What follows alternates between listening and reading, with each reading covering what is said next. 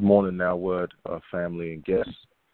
On behalf of Pastor Keith and Lady D, uh, thank you for joining in to touch and agree in prayer, seeking God first and trusting His word, saying, Have I not commanded you, be strong and courageous, and do not be discouraged?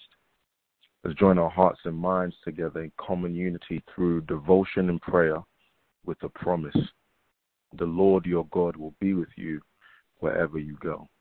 Uh, my name is S.O., and our scripture reading today comes from Matthew chapter 6, verse 25 to 34, which reads, Therefore I tell you, do not worry about your life, what you will eat, what you will drink, or about your body, what you will wear. Is, it, is not life more than food, and the body more than clothes? Look at the birds of the air they do not sow or reap or store away in barns, and yet your heavenly Father feeds them. Are you not much more valuable than they? Can any one of you, by worrying, add a single hour to your life? And why do you worry? See how the flowers of the fields grow. They do not labor or spin. Yet I tell you, not even Solomon in all his splendor was dressed like one of these if that is how God clothes the grass of the field, which is here today and tomorrow is thrown into the fire, will he not much more clothe you, you of little faith? So don't worry, saying, What shall we eat? What shall we drink? Or what shall we wear? For the pagans run after these things, and your heavenly Father knows them, knows that you need them. But seek first the kingdom of God and his righteousness, and these things will be given to you as well. Therefore, do not worry about tomorrow, for tomorrow will worry about itself each day has its own trouble. Um, each day has enough trouble of its own. Now, so worry is translated as giving way to anxiety or unease, or allowing one's mind to dwell on difficulty or troubles. And we know we are in some serious times, um, and probably the sin of worry and anxiety is something that I've committed uh, during this period. And so I hope that this this this uh, short devotion encourages you. And three times Jesus tells his followers to not worry in this passage, in verse 25, 28, and verse 34. Uh, I think he knows that worry is something that grabs us and grapples us from time and time again. Uh, so why do we worry, and what does worry do? Well, I, I think firstly, worry disturbs our joy in God. Uh, Proverbs says that anxiety in a man's heart weighs him down. Uh, and secondly, worry brings unbelief.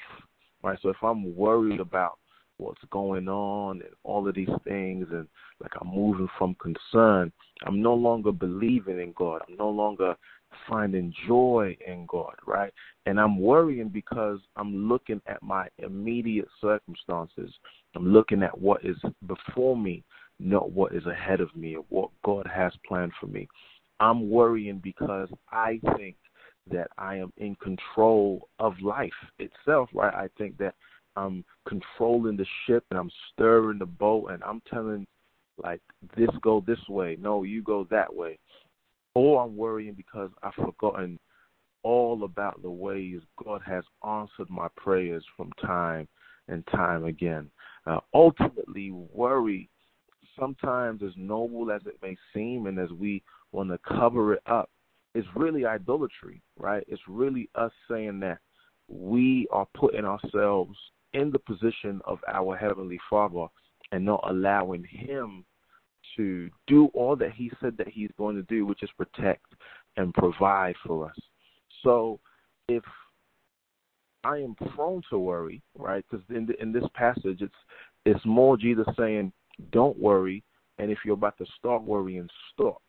All right. So how how does Jesus tell us to win the battle of anxiety and worry? Well, firstly, he says in verse 25 uh, that there is more to life than the things that we worry about. Right. There's more to life than food, than clothing, than shelter. There's more to life than what I'm seeing immediately. Yes, God has given us a body and He's given us food and these things, but He has given it to us.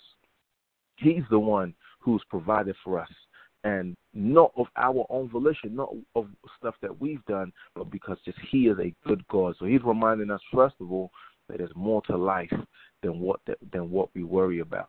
Secondly, He reminds us that we are made in his image, that we are of more value than the birds and the grass in the field. In Genesis, when God creates us, he, he makes us in his image. We are made in the imago Dei, which is something that you guys in, in later on in your time can go and study on what that means. But it just means that he has placed something special upon us, a special stamp of approval that he's given to only human beings.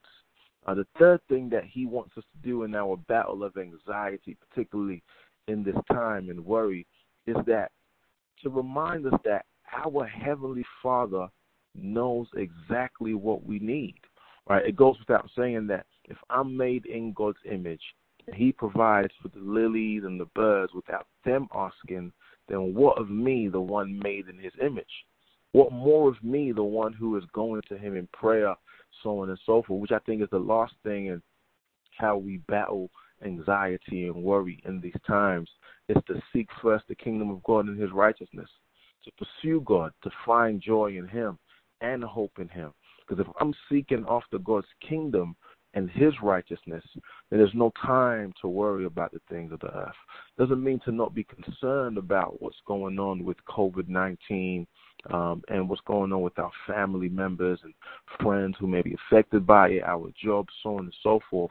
But it's to not be worried about those things, but to actually pursue God and to have our minds set on Him in these times, to share Him, to share His word, to share His love, to share His truth to people who will hear it. And as we do those things, worry disappears. Uh, let's pray. Father God, we, we thank you for this morning, for keeping us, for protecting us. Lord God, please help us to not worry, but to trust in you, to know that you will provide our every need, to know that you will protect us, to know that you are with us. You are our Heavenly Father, uh, meaning that you are our protector in these times, meaning that we are your children. You know exactly what we need. You know exactly what we're praying for. You know exactly what we're hoping for in this time. And you're encouraging us in this moment to not worry, but to place all our cares, all our heart's desires in your hands as little children do to their Father on earth. Oh Lord God, what more will our Heavenly Father do for us, who is providing for us, who is caring for us, who knows exactly what we need. So help us today help the healthcare workers, the government, and the leadership of this country and around the world to to know what to do, Lord. Um, and be with us. Give us wisdom as we seek first your kingdom and your righteousness. And you've promised that all the things that we need food, shelter, clothing will be provided unto us. Uh, be with us today. In Jesus' name, amen. Uh, let's say our benediction. The Lord protect you. The Lord bless you. The Lord keep you. The Lord make his face shine upon you and be gracious to you. The Lord turn his face towards you and give you his peace. Amen.